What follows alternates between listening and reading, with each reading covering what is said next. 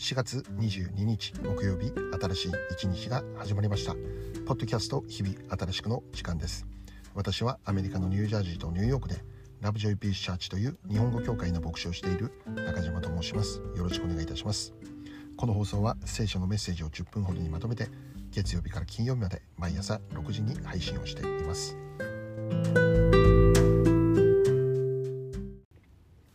早速今日のメッセージですがまず今日の聖書の一節を紹介したいと思います。ローマ4章3節。聖書は何と言っていますか？それでアブラハムは神を信じた。それが彼の義とみなされたとあります。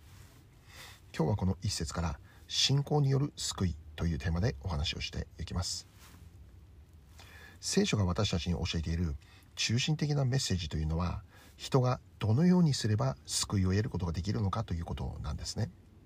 人が救われるためにというテーマがこの聖書の中心に流れているメッセージであるということなんです。すなわちそれは神様の願いというものは人の救いにあるということなんですね。人が救われるように私たちが救われるようにこのことを神様は本当に心から願っているということなのです。ではこの救われるということですけど具体的に、えー、どういうことなんでしょうかね。何から救われなきゃならないということを教えているのかということですね。で聖書はそれを明確にしてるんですけどもそれは神の怒りからの救いだというんです。神様は何かに対して怒っておられるって聖書を教えているんですね。では何に対して怒っているということなのでしょうか。それは私たちの罪に対してであります。神様という存在はどういう存在か100%清い存在です。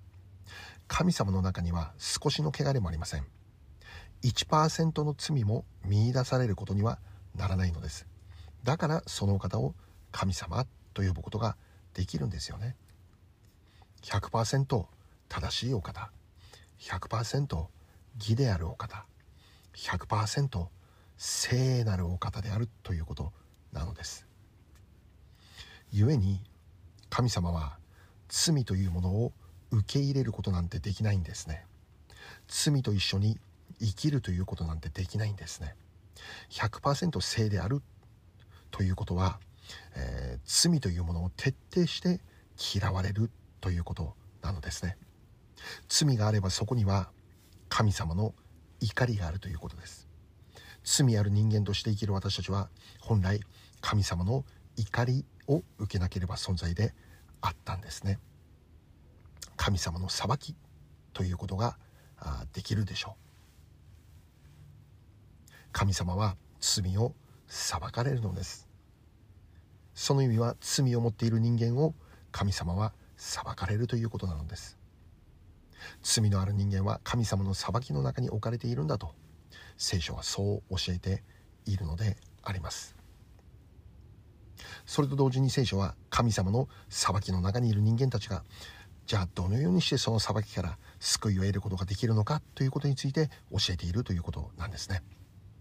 つまり神様の願いというのは私たちを裁くことにはない。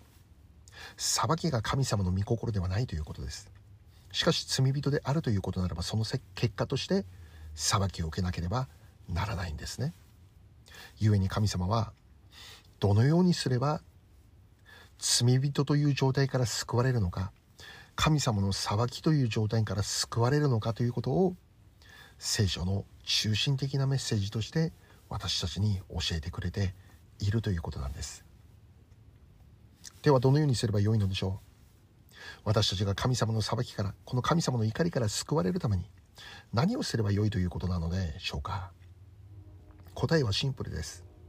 私たちの持っている罪という問題を解決することです。罪を取り除いていくことなのですね。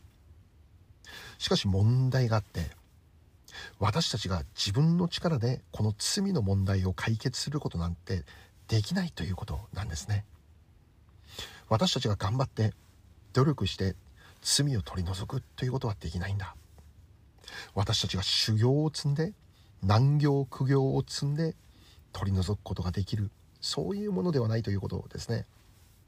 たとえ私たちが良い行いを繰り返し行っていたとしても善行を積み上げるということがあったとしてもそれによって私たちの罪の問題が帳消しにされることにはならないんですね。曖昧にされることにはならないんですね。なかったことにするということにはならないということですね。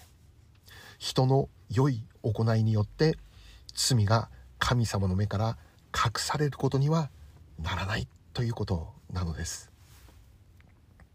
もし私たちが頑張って努力して罪を取り除くことができるということならばこの世界からとっくに犯罪とか戦争とか人々を苦しめるようなものはなくなっていたことでしょう。しかしそうではないんですよね。今も戦争が続き犯罪が起こり人々を苦しめ悲しめるような出来事が世界の中には私たちの周りにも起こっている。その現実を見る時に人間の持っている罪というのは人間の力で解決することができるものではないんだなということがわかるということなのです。それはまるでボクシングのグローブを一度も履いたことのないような人がボクシングのプロテストを来週受けますと言っているようなものなんですよね。柔道の道着を着たこともないものがいきなり黒帯を巻いた選手に戦いを挑むようなものなんですよね。全く無謀なことである。ありえないことであり不可能な挑戦である。自分の力で罪の問題を解決するということはあ全くそれと同じことであるということなんですね。自分の力で解決できるほどそんな罪というのは浅はかな問題ではないよということを教えているのです。ではどうすればよいのでしょうか。聖書はそれを信仰によって受けることができると教えているんです。信じれば救われるよと教えているんです。あなたの行いがあなたを救うのではなくてあなたが信じるならばその信じる信仰が救いへと導くんだよということを教えているんですね。信じればよいんだと。信じるだけでよいんだと。聖書はそう教えているのであります。では最後に何を信じればよいということなのでしょうかね。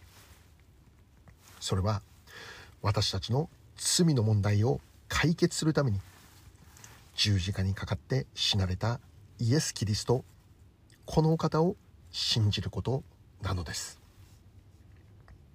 イエス・キリストが今から約2000年前に十字架にかかり死なれた。この出来事が実は今を生きる私の罪のためのものであったんだということを信じるということなんですね。イエス・キリストの十字架の出来事が私の罪の問題を解決するためのものであった。このことを信じるということです。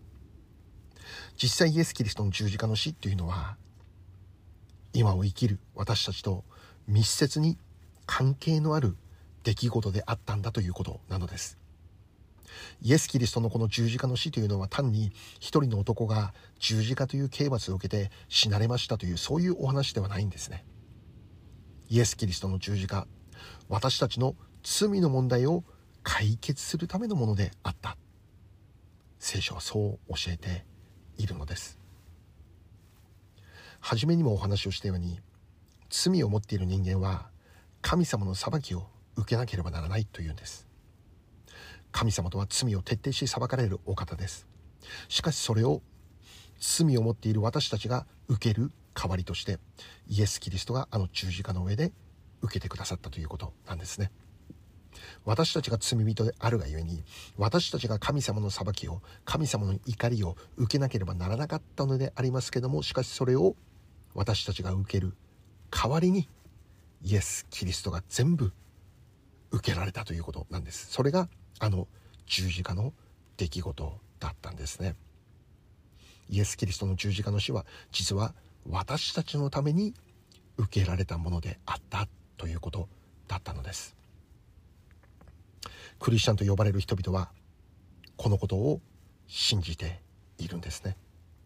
つまりこのイエス様の十字架の死というのは本来私が受けなければならなかった神様の裁きであってそれをイエス様が身代わりに受けてくださったものなんだということをクリスチャンの人々は信じているんです。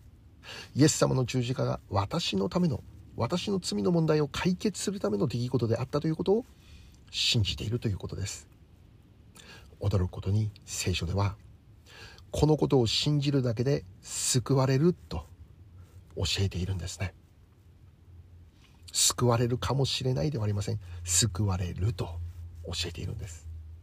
イエス・キリストの十字架を信じるだけで神様の裁きはその人から過ぎ去るんだということを教えているのです。私たちが救いを得るために私たちが努力をする必要はない。イエス様が十字架の上に身代わりとなって解決をしてくれたんだ。全ての方がこの驚くべき事実を知り自分のこととして信じることのできるそういう祝福が与えられますように信じて救われることを心から願っているのであります。最後にお祈りいたします。愛する天の父の神様信じて救われるというこの道が開かれていることを覚えて感謝いたします。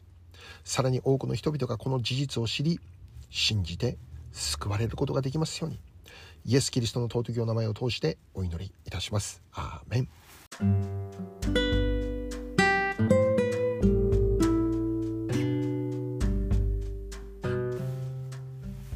今日はここまでとなります。良い一日をお過ごしください。ではまた明日。